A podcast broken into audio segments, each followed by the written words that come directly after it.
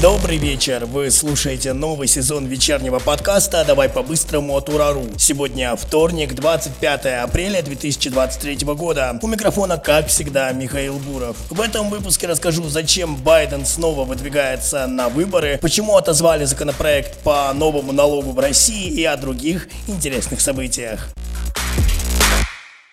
Джо Байден официально объявил, что выдвинет свою кандидатуру на президентских выборах в 2024 году. 80-летний лидер Соединенных Штатов считает, что ему удастся отстоять демократию. К слову, Байден уже самый пожилой президент в американской истории. И в случае победы на выборах он закончит свой второй срок в возрасте 86 лет. Между тем, в выборной гонке собирается участвовать и Камала Харрис. Она заявила, что будет выдвигаться в качестве вице-президента в паре с Байденом. Кстати, выборы состоятся 5 ноября 2024 года, и пользователи Twitter уже назвали такое желание Байдена безумием. Похоже, что утреннее предсказание Дмитрия Медведева скоро сбудется. Ну, если, конечно, Байден все-таки в очередной раз станет президентом. Просто зампред Совбеза России предрек развал Штатов. Об этом он заявил на просветительском марафоне «Знания». Цитата. «Когда США начнут распадаться, буду болеть за Техас». Конец цитаты. Не знаю, как насчет отделения некоторых штатов. Главное, чтобы Украина не стала 51-м. Хотя, в принципе, такое ощущение сейчас и создается создается.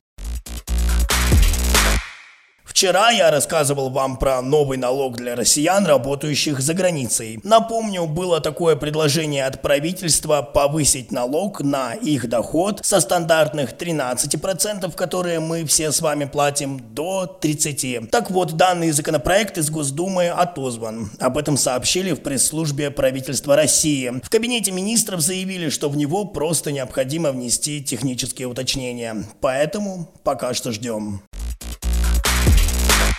Также в продолжение одной из вчерашних новостей стоит упомянуть массовое падение украинских беспилотников, потому что помимо дрона со взрывчаткой в Подмосковье нашли еще три упавших аппарата с камерами, правда без опознавательных знаков. Упали они в том же Богородском городском округе, а один из них нашли непосредственно возле места падения украинского дрона. Всего за сутки в России средства ПВО сбили около 15 украинских беспилотников сотрудников. Ну а теперь пара слов о, так скажем, земном. Актер Дэниел Редклифф, сыгравший Гарри Поттера, впервые стал отцом. Вместе с матерью ребенка, актрисой Эрин Дарк, они вышли на прогулку по Нью-Йорку. Об этом сообщает британская газета Daily Mail. Репортеры запечатлели прогулку на фото. Отмечается, что имя и пол первенца пока неизвестны.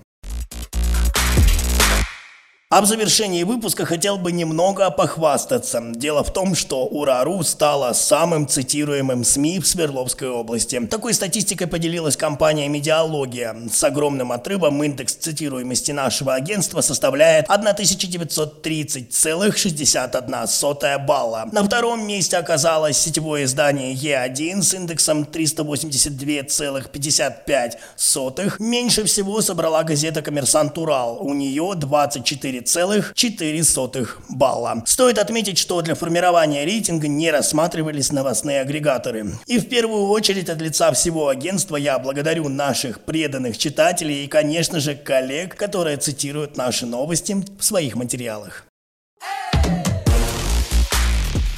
Что ж, это все самые важные новости, о которых мы хотели вам сегодня рассказать. Напомню, что еще больше новостей вы можете прочесть на нашем сайте ура.news. Обязательно подписывайтесь на наши каналы в Telegram, Rutube и YouTube. Также подпишитесь на сообщество ВКонтакте и спасибо, что слушаете нас на Яндекс Музыке. Ну а я прощаюсь с вами до завтра и не забывайте, что здесь мы обсуждаем самые яркие события дня. Это был подкаст «Давай по-быстрому» и Михаил Буров.